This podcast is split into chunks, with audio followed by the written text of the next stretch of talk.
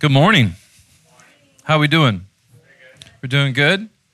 All right, you ready for some math? Does that get you excited? Yeah, a few people. It, math was over after high school. Is that what you said? Wow, that's amazing. That's that's very sad. That's very very sad. I was your teacher. That's exciting. Did y'all know? I had him in class, and is Leo still in here? Leo, I had Leo as a, as a student. That's all right. Do you remember anything you, you learned? Say again? You remember the Pythagorean theorem? I didn't teach you that, but that's cool. I'm glad you remember that. Okay, all right, I'll take credit for it, but uh, I don't think so. But that's all right, that's cool.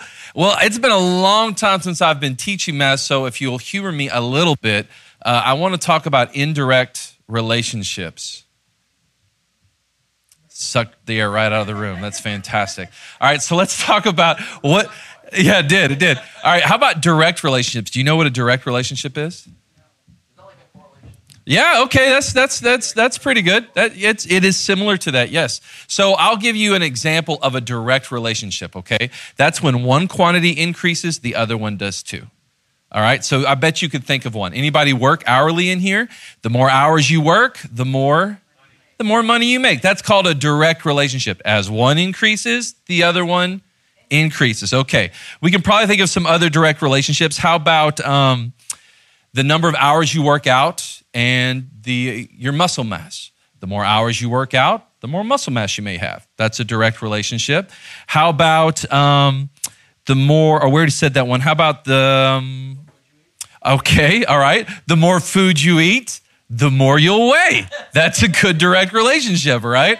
Yeah, yeah, yeah, yeah, yeah. Uh, I don't think they like that one as much. How about the more hours you're in the sun, the darker your skin may get? All right, that's one. All right. So, what would an indirect relationship be? Or actually, not indirect, let's go with inverse. That's what I meant to say. An inverse relationship. What's an inverse relationship? As one increases, the other one decreases. All right, I'll give you one. Um, the number of kids you have and the amount of money you have. That's a, an inverse relationship. I have another one with kids, all right, for the married folks in the room, all right? The number, the number of, she doesn't know the sermon, but she already knows me. The number of kids you have and the amount of fun you have with your spouse. That's an inverse relationship, isn't it? Right? Yes. And if you don't know what I'm talking about, you're blessed, all right? That's fantastic. Um, how about um, how about the shorter the videos are the amount of time you spend watching them. Would you think that that's a direct or inverse relationship? I think it's inverse now, right? It seems to be that the, sh- the videos have gotten shorter, but somehow we watch a lot more of them, don't we? And we end up wasting more time. Have y'all noticed that? I, uh, listen, I don't have TikTok on purpose, but other people have figured out a way to do this. You have Reels, right? You have all these different ways that you can consume a lot of time. I was going to say information. There's very little information on those things, right? I was told that there are people that their number one source of news is TikTok. Now, that's amazing to me. That means the way that they're interpreting the world is in very bite sized portions. And if it gets too long, they're like, okay, forget swipe up and just move on, right? That makes, that makes me feel bad. Swipe up. Oh, there's a cat talking. That's, I like that one. And actually, that's the truth. So, my wife and I, I don't know what, what the other people, married people in the room, what y'all do. Here's the text messages we send each other. We send each other clips of animals talking. Have y'all seen these videos? Where, and it's always like a cat slapping somebody else. There was one the other day when he slapped one and he called him Daryl. And I almost sent it to you because it was so great. It was like, shut up, Daryl. And he slapped him. That's what we send each other. That's the, that's the amount of time that we're wasting. Well, I want to talk to you about an inverse relationship that I think is very, very important okay? Now, Daryl is going through the Gospel of John, all right? And I'm, I'm sticking with that. He's coming to, I mean, he's, well, I should say this. He's doing major themes on Sunday morning, big topics from the Gospel of John. He spent a lot of time in the prologue, very important passage, the beginning of John, and what it means um, to who Jesus is it, the Christology, that's the, the who Jesus is study the, of who Jesus is in John, and especially in the prologue, it's so important. That's why he's taking his time on that. And then on Wednesdays, I hope you'll show up to that because he's spending an hour and he's going verse by verse and really, really diving into John. Well, it's my turn to be up here, but I don't want to come away from John, so I'm going to look at where he's coming to next, and that is John the Baptist. And so I, I'm going to do something that we don't always do, I need to read a lot of scripture and then I want to go and unpack it. Okay, so I'm going to ask you to do something. Maybe put your phone away, um, or if you want to follow along on your YouVersion Bible app, that's fine. But we're going to read a lot of scripture, and then we're going to talk about a basic inverse relationship. And the basic inverse relationship is, is actually where we're going to end. It'll be the last verse. It'll be the last thing that John the Baptist says in the Gospel of John and it is the most impactful for us. So, if you will, come with me. We will be in the Gospel of John. We're actually going to start right back in verse one. We're going to go through the prologue again because that naturally goes into John the Baptist. So, if you will join me, John 1, I'm going to read 1, 1 through 37, and then we're going to jump over to John chapter 3 for a few verses. Now, if you're like me, it's hard to do two things at once, so you may want to just listen or just read I'll leave that up to you. Today I'll be reading out of the NIV. It may be up there, it may not. Here we go. In the beginning was the Word, and the Word was with God. You know what? We're going to pause. Let's, let's invite the Lord to, to lead us here because he has much more important things to say than I have to say. Father, we ask in Jesus' name that your Spirit be with us now, um, that, uh, that he is the one that is speaking, and that he um, is, is molding us, and that he is helping us to to become less so that you might be greater in our lives. We pray for the kids upstairs that they are having a great time and that they are learning and that they too um, are falling in love with you and realizing their plan or your plan for them in their lives. That is our prayer in Jesus' name. Amen. Let's jump into this. In the beginning was the Word, and the Word was with God, and the Word was God. He was with God in the beginning. Through him, all things were made. Without him, nothing was made that was made. In him was life, and that life was the light of all mankind. The light shines in the darkness, and the darkness has not overcome it. There was a man sent from God whose name was John. He came as a witness to testify concerning the light, so that through him all might believe. He himself was not the light, he came only as a witness to the light. The true light that gives light to everyone was coming into the world. He was in the world, and though the world was made through him, the world did not recognize him.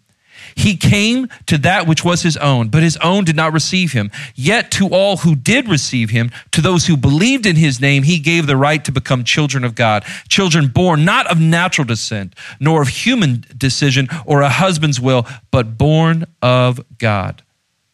Verse 14, the word became flesh and he made his dwelling among us.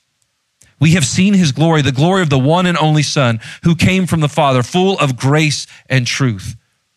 Verse 15, John testified concerning him. He cried out, saying, This is the one I spoke about when I said, He who comes after me has surpassed me because he was before me. Out of his holiness, that is Jesus' holiness, he, we all have received grace in place of grace already given. For the law was given through Moses, grace and truth came through Jesus Christ. No one has ever seen God but the one and only Son, who is himself God and is in closest relationship with the Father, has made him known.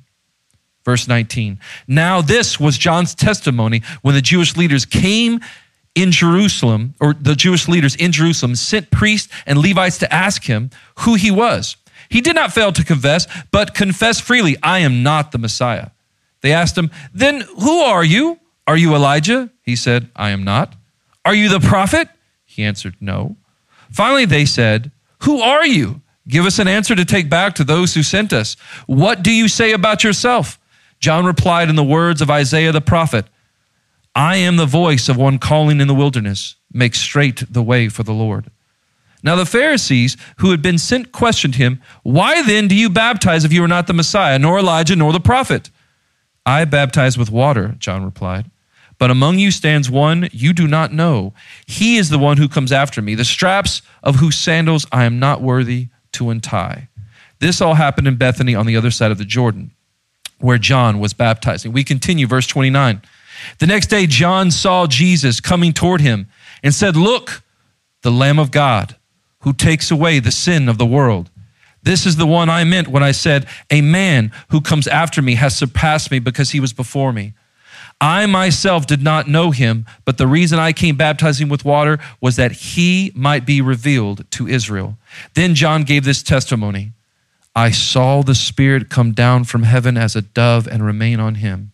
And I myself did not know him, but the one who sent me to baptize with water told me the man on whom you see the Spirit come down and remain is the one who will baptize with the Holy Spirit. I have seen and I testify that this is God's chosen one. Verse 35 The next day, John was there again with two of his disciples. When he saw Jesus passing by, he said, Look, the Lamb of God. When the two disciples heard him say this, they follow Jesus. And we're going to jump back because John's going to exit for a second. He's going to come back. We're going to go to chapter 3, verses 22, and we're going to read to 30. Again, we're in John 3, 22 through 30. After this, Jesus and his disciples went out into the Judean countryside, where he spent some time with them and baptized. Now, Jesus, no, I'm sorry. Now, John also was baptized at Aenon near Siloam, because there was plenty of water, and people were coming and being baptized. This was before John was put in prison. Verse 25. An argument developed between some of John's disciples and a certain Jew over the matter of ceremonial washing. They came to John and asked him, Rabbi, that man who was with you on the other side of the Jordan, the one you testified about, look, he is baptizing and everyone is going to him.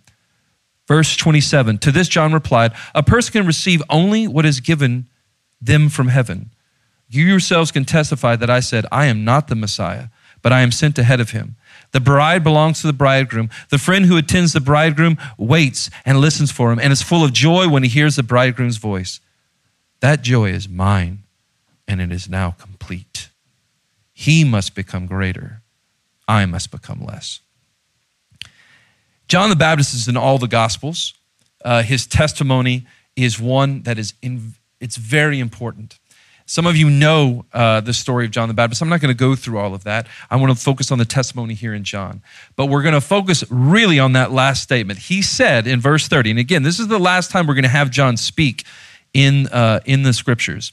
What follows is, it very well could be John elaborating. We're not sure, but most likely it ends in verse 30 with, with his testimony. He says, He must become greater, I must become less. And there's that inverse relationship. And my my encouragement to us is that our call, all of us have the same general call. We may have different specific calls, right? But there's a general calling on all of our lives, and that is, is that Jesus must be a great part of our life, the greatest part of our life. Thus, we must become less. So I want to talk about becoming less today. I'm going to talk about five things. In fact, they may be up there. I think it's the next thing if you'll go to that. Yeah, here they are, becoming less. Here's what we're going to look at today believe in Jesus, humble yourself, know the word, proclaim the gospel, find joy and submission. These are the five things we get from John, the, the uh, disciples' account of John the baptizer. Two different people.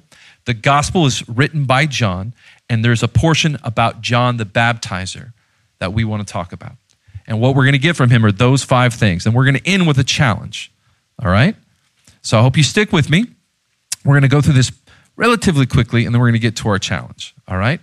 So, what can we learn from John the Baptist about becoming less? And that's our basic argument is that it's an inverse relationship. And if you don't believe me, I just want you to think about your time, your money, your focus. Okay? All the things that you do, maybe at work or at home. And if you're going to give Christ the largest portion of your life with your time, focus, money, all that you are, it is by necessity that you become less. Would you agree or disagree with that? I hope you would agree with that. And if you disagree with it, you're welcome to. But I would like to know how your math works out in your life. Okay? So, how do we become less so that indeed Jesus is greater in our lives? So, the first thing, believe in Jesus. We're going to go back and look at this passage that we just read and go bit by bit here. Let's go back to John the Gospel of John, chapter 1, and look at 15. There's a little uh, parenthetical statement. If your Bible may even put it in parentheses, okay?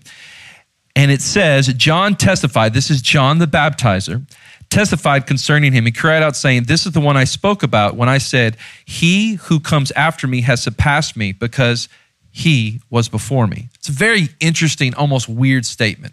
Now, remember, who is John the Baptizer?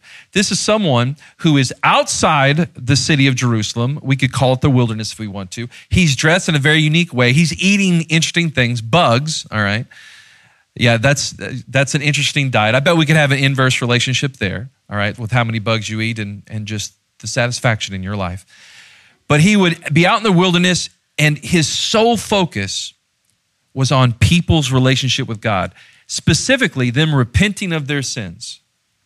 That was his basic message that they need to repent. So they would baptize, he would baptize them in a body of water so that they would repent. Okay? But some of you know your gospels pretty well. Who was born first, John the Baptist or Jesus? John the Baptist was born first, right? How do we know that? Well, a couple of things. Uh, let's go to Luke chapter 1. You don't have to go there, I'll just read it. It says, The angel answered, The Holy Spirit will come on you, and the power of the Most High will overshadow you. Who's the angel talking here? Gabriel, yeah. And who's he talking to? Mary. And he says, So the Holy One to be born will be called the Son of God. Even Elizabeth, your relative, is going to have a child in her old, in her old age and she who is said to be unable to conceive is in her sixth month, for no word from God will ever fail. Elizabeth was already six months pregnant, and Mary had, had, was not carrying baby Jesus yet. She was about to. She had not been overshadowed yet by the Spirit of God, Luke tells us. So John is born first. So it's weird when he says, Oh, they, they took it down. But when he says in verse 15, this is the one I spoke about when I said, He who comes after me has surpassed me because he was before me. What does he mean before me? He's making a profound statement. And he's saying that this Jesus has come, come before him in time and in importance. Now, there's only one way that Jesus could come before him in time if he was indeed born after him. What's the only way? To acknowledge that he is, in fact, more than just a man, that he is, in fact, God. Now, that's a profound statement that John the Baptist is making. And he's also saying he's more important than me. So, becoming less starts with first belief in Jesus. And we see that John clearly believes in Jesus. He says, He has surpassed me. He also calls him later what? The Lamb of God. He has clear faith in Jesus. And we really can't go anywhere else with anybody in this room about making Jesus a larger part in your life by you becoming less if you don't have a relationship with Jesus that's predicated, that's built on your faith. Do you believe that Jesus is who he said he was? Do you believe in the Jesus that this gospel proclaims? Do we believe in Jesus that he is the perfect God man? As Daryl has spent so much time and energy to try to convey to us that he is the God man, completely God and completely man. If you believe that, then that's, that's that first step it's an important step, maybe the biggest step, but one of many on your journey to becoming the man and woman God wants you to be. Do you believe? So, the first part about becoming less that we get from John the Baptist is we have to believe who Jesus is. The second thing is humility, to humble yourself. So, first is believe in who? Jesus. And the second is humble yourself. Very good. Humble yourself. So, let's look at John 1 and let's look at 19, and we're going to read through 21 and then skip to 26. Now, this was John's testimony when the Jewish leaders in Jerusalem sent priests and Levites to ask him who he was. Now, why are they sending something to him? Because John the Baptizer is becoming very popular. People are drawn to his message. I don't know if they're drawn to his lifestyle, but they like what he has to say. He's convicting them of their sin. They want to come back to God, they want to renew their faith in God. So there's a lot of people coming out to him. The religious leaders, uh, their business model is getting threatened. I mean, they're fancy, they're nice, fancy, ornate robes. They're in the temple courts in Jerusalem. People are going outside into the wilderness. Why? So they send people to inquire who this John the Baptist is. They asked him, uh, and he said, I will confess freely, or it says he confessed freely, I am not the Messiah. They asked him, Then who are you? Are you Elijah? He said, I am not. Are you the prophet? He answered, No. Well, what are they talking about there? Let's skip ahead to 26. I will baptize with water, John replies, but among you stands one who you do not know. He is the one who comes after me, the straps of whose sandals I am unworthy to, to uh, untie. Now, here's what's interesting. Those of you who know your scriptures know in fact, that John the Baptizer is the Elijah to come. Now, he's not actually Elijah reincarnated. That's not where we're getting that. Why did they ask him if he's Elijah? Well, you know this. Two reasons. One, Elijah never what? Died. He was taken up in a whirlwind, right? And then, secondly, if we go to Malachi 4 5, this is the last of our Old Testament prophets. If you look at your Old Testament Bible, it'll be your last book of the Old Testament. And then we have what's called the silent period. God is still at work, but we don't have any, any prophetic word passed down to us during that about 400 gap, 400 year gap between Malachi and John the Baptizer. And the last thing that Malachi says in chapter 4 5, he says, See, I will send the prophet Elijah to you before the great and dreadful day of the Lord comes. I'll, I'll, read that again. See, I will send the prophet Elijah to you before that great and dreadful day of the Lord comes. So they were expecting this Elijah figure. Some actually thought it would actually be Elijah to come back. So we've got that. And then if we go back to Luke, Luke 117, listen to this. And this is um, uh, the angel talking to Elizabeth the old barren woman who um, is going to have John the Baptizer. This is what the angel says. And he will go on before the Lord in the spirit and the power of Elijah to turn the hearts of the parents of their children and the disobedient to the wisdom of the righteous to make ready a people prepared for the Lord. Right there, the angel is telling John the Baptizer's mom, he will come like Elijah. Ah, but it gets better.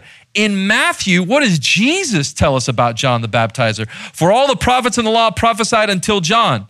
And if you are willing to accept it, he is the Elijah who was to come. Whoever has ears, let them hear. So we have what some people might think is a problem. They ask John, the baptizer, Are you Elijah? And he says, No. Well, is John lying? Was he actually Elijah?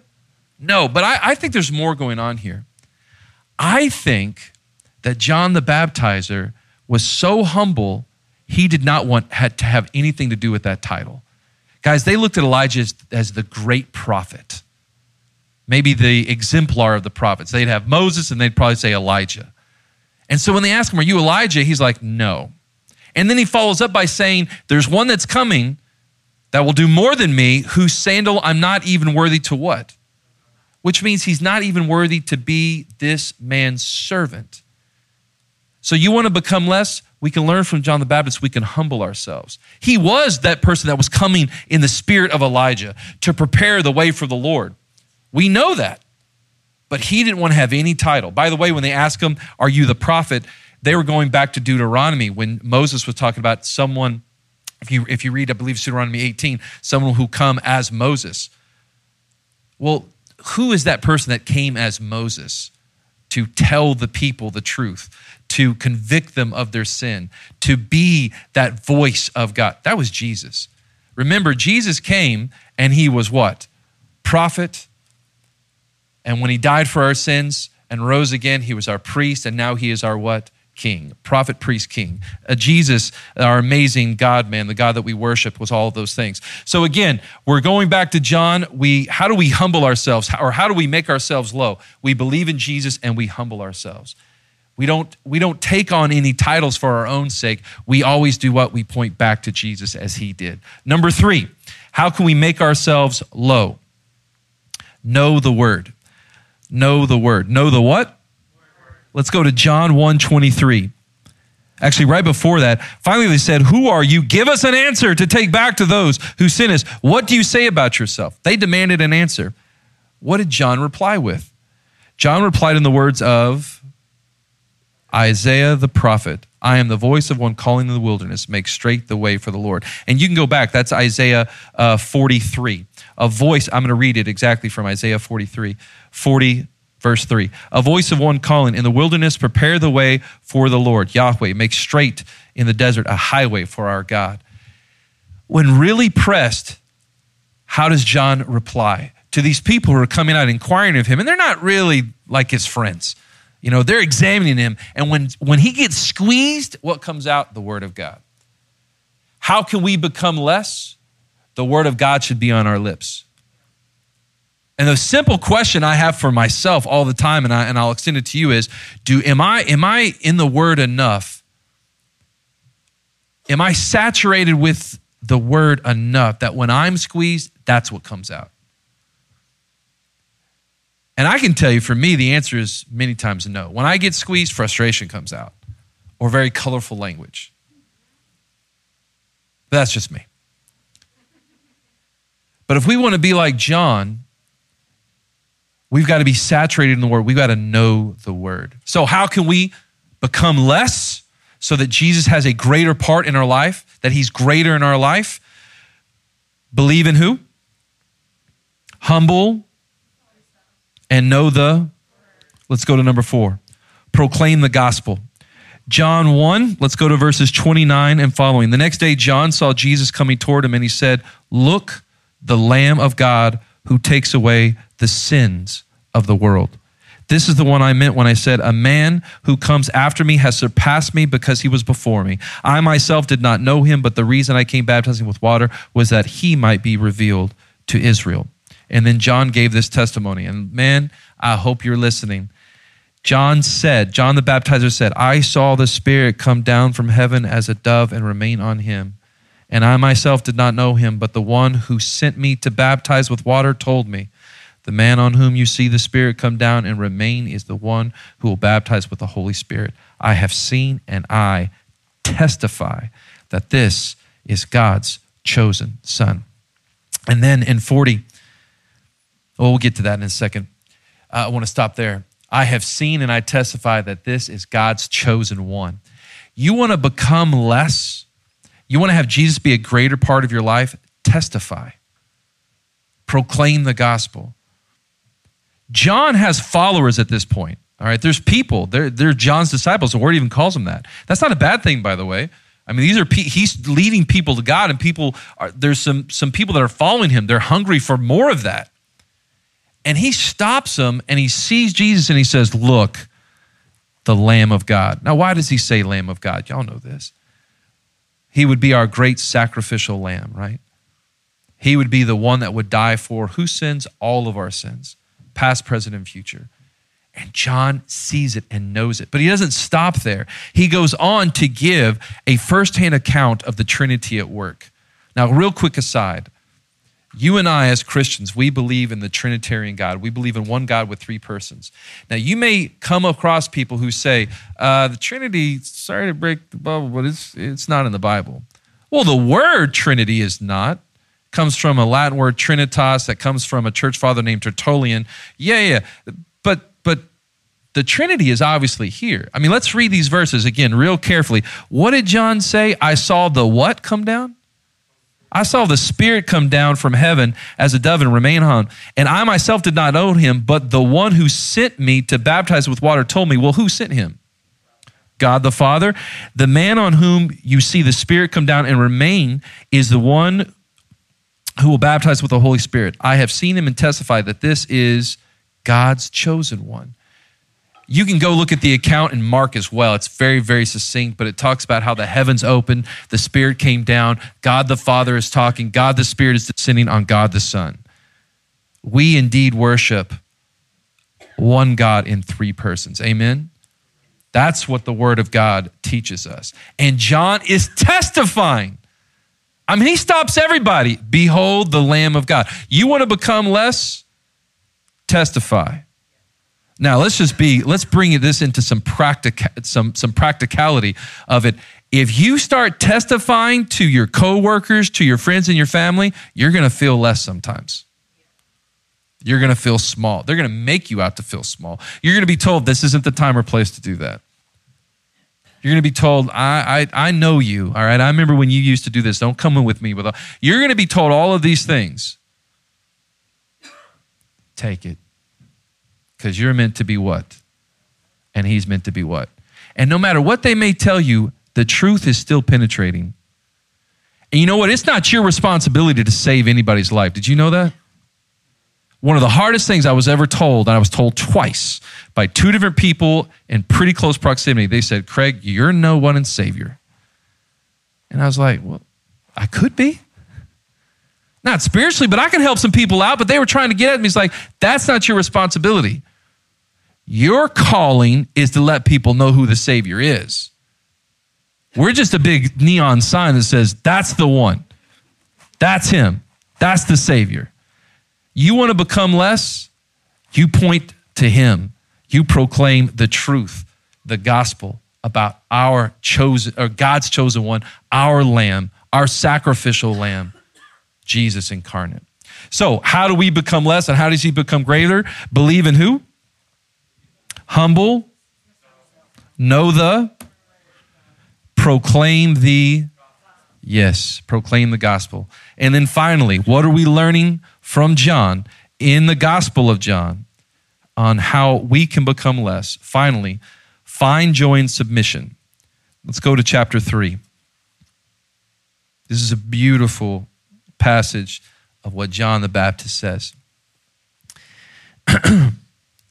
we'll start in verse, we'll do 22 and go from there.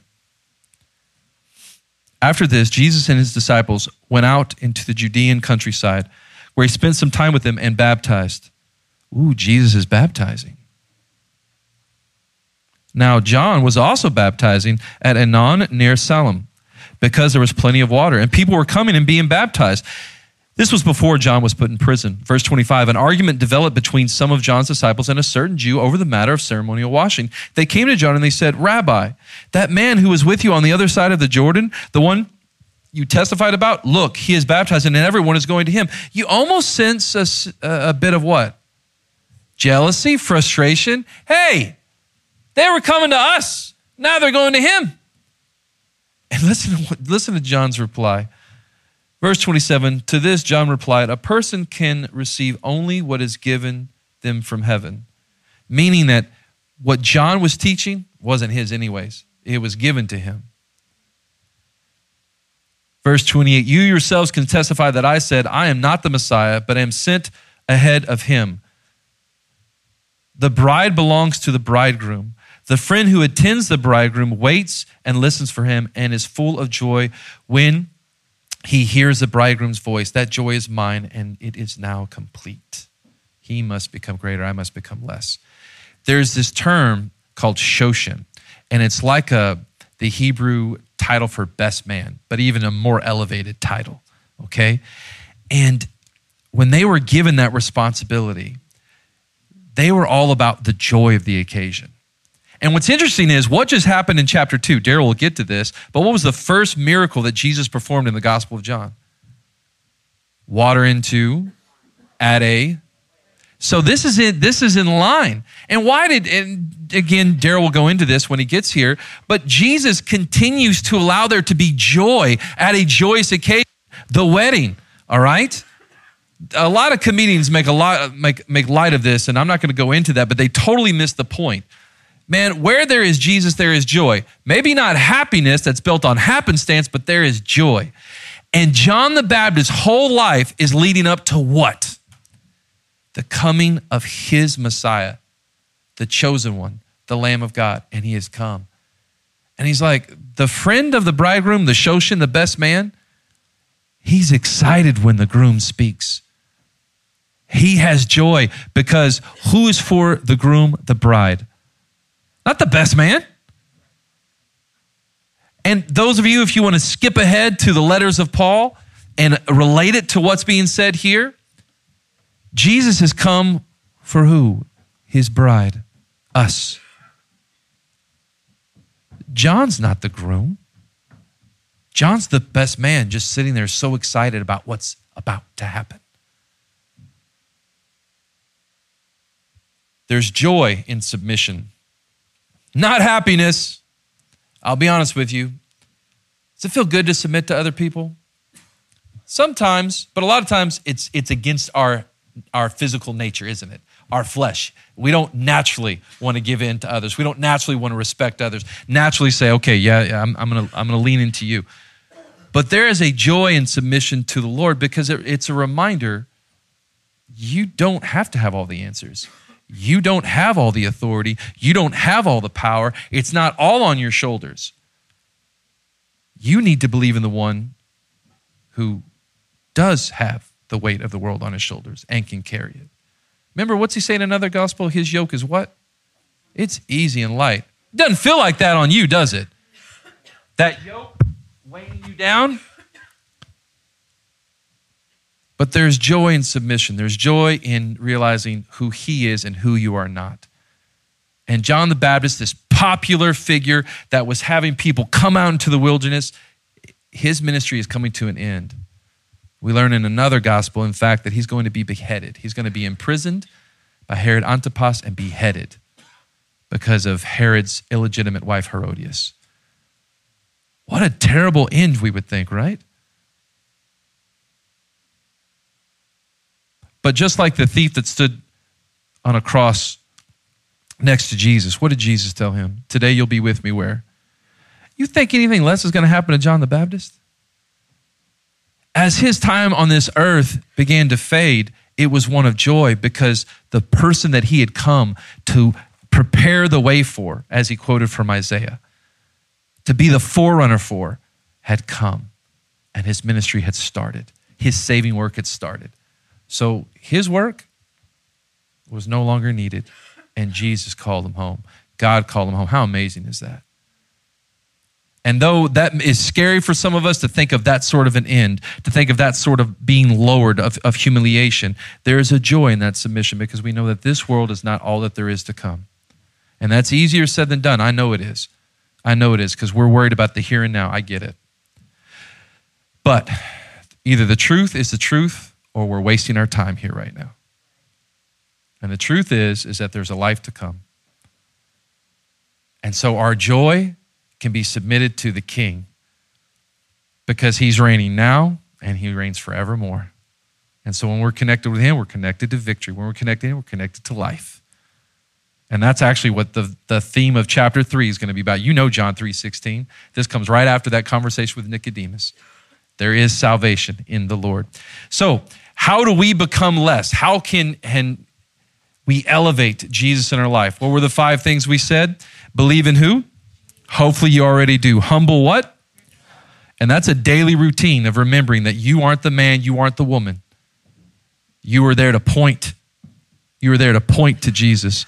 Number three, know the word. Know your word. When you're squeezed, what comes out? When you're squeezed, what comes out? Number four, proclaim the. And then five, it's a difficult one. Find joy where? In submission. Now, here's my challenge.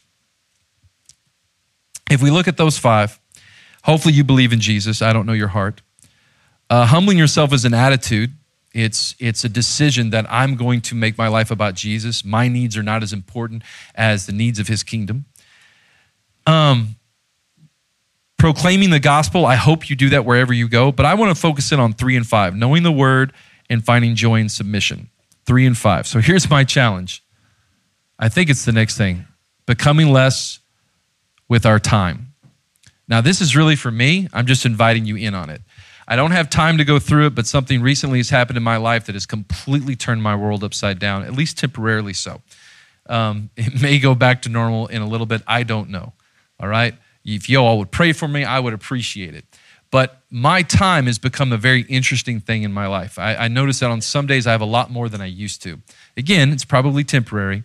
And uh, four kids, a beautiful wife, a home, and all this stuff. Yeah, some days it feels like there's no time. But here's my challenge. Number one. If you have YouVersion, do you have YouVersion? Raise your hand if you've got YouVersion on your phone. All right, I'm going to ask you to, to join this reading plan, okay? The Gospel of John Discovery and Reflection Guide. Now, I was thinking about doing this as like a community thing so we'd all see each other, but I was like, man, that may be too much. Too much, yeah. Too much pressure, too much, I don't know. So we'll see. If you want to do that with those around you. But right now, if you'll go uh, at the bottom, you'll go to plans. You can search, search uh, the Gospel of John Discovery and Reflection Guide. It's 23 days because there's 21 chapters. All right, the idea is that there's a, a an intro and a conclusion, but then there's 21 days where each day you read um, a chapter of the Gospel of John. And what's cool is the devotion beforehand is not a devotion, it's just three or four questions that will be answered as you read that chapter. All right? So my my uh, my first part of my challenge is I want you to add that reading plan. Okay? I see a few of you adding it right now on your phone. That's awesome. Find somebody to hold you accountable maybe to that. If, if it's your spouse, a best friend, somebody in your family group, we'll talk about this later. We actually have two family groups. I failed to mention there's one that meets at Moses and Misty's house, uh, I think every other Thursday, and there's one that meets at our house every other Saturday. We're meeting this Saturday. Uh, Misty, I see you right there. When are y'all meeting again? They're meeting this Thursday. So there you go. You could tell somebody in one of those groups, join one of those groups and say, hey, I'm starting the plan. We're talking about takes 10 minutes of your day. 10 minutes of your day. Okay? Now, the second part, uh, before I was a teacher, I was a substitute teacher. And then I was a teacher. I'm going to tell you something. Sometimes I would try to leave so much work for the substitute teacher that they hated having a substitute, so they wanted to see me when I came back as a teacher. Do you ever experience that? All right, well, I'm kind of like substitute preaching right now. So this second part of the challenge, hopefully you'll be like, all right, I can't wait for Daryl to come back. All right, so here's your second, your second challenge. I want you right now to take out your phone. And I'm doing this. I already knew this was coming for me. So I've got four uh, in mind. I want you to delete at least one often used app on your phone that does not promote Christ more in your life. Now, I'm not watching you, but I'm going to do this right now. Uh, I've got a game that has consumed way too much time over the last week and a half, so I'm removing that one for sure. And it hurts a lot because I got to a really high level and it's all going away. Isn't that dumb? It feels embarrassing for me to admit that out loud. Yeah, it was. It was really good. I was like at bronze and then silver, and now I'm at gold. But I'm removing it. I'm removing that one too. All right, so I removed three. Uh, I see another one right now that, I, oh, okay, I'm going to go and do with a fourth. Hold on. I'm going to get rid of that one too. It hurts. That one hurts. Uh, and then I've got, mm, I've got two more I'll think about. We'll see. But uh, yeah, so this is a practical challenge, okay? Because here's the thing. Here's the thing. We we do a really good job as Christians about talking the truth we know the truth. We say amen in the right places and we, we've got some good answers. But when it comes to really doing the practical application, sometimes it's tough. Now, obviously, this is like, this is down here. I mean, we're talking about humbling yourself. We're talking about knowing the word. We're talking about joy and submission. And we added a 10 minute reading app and deleted a game off your phone. But even that felt kind of hard, didn't it?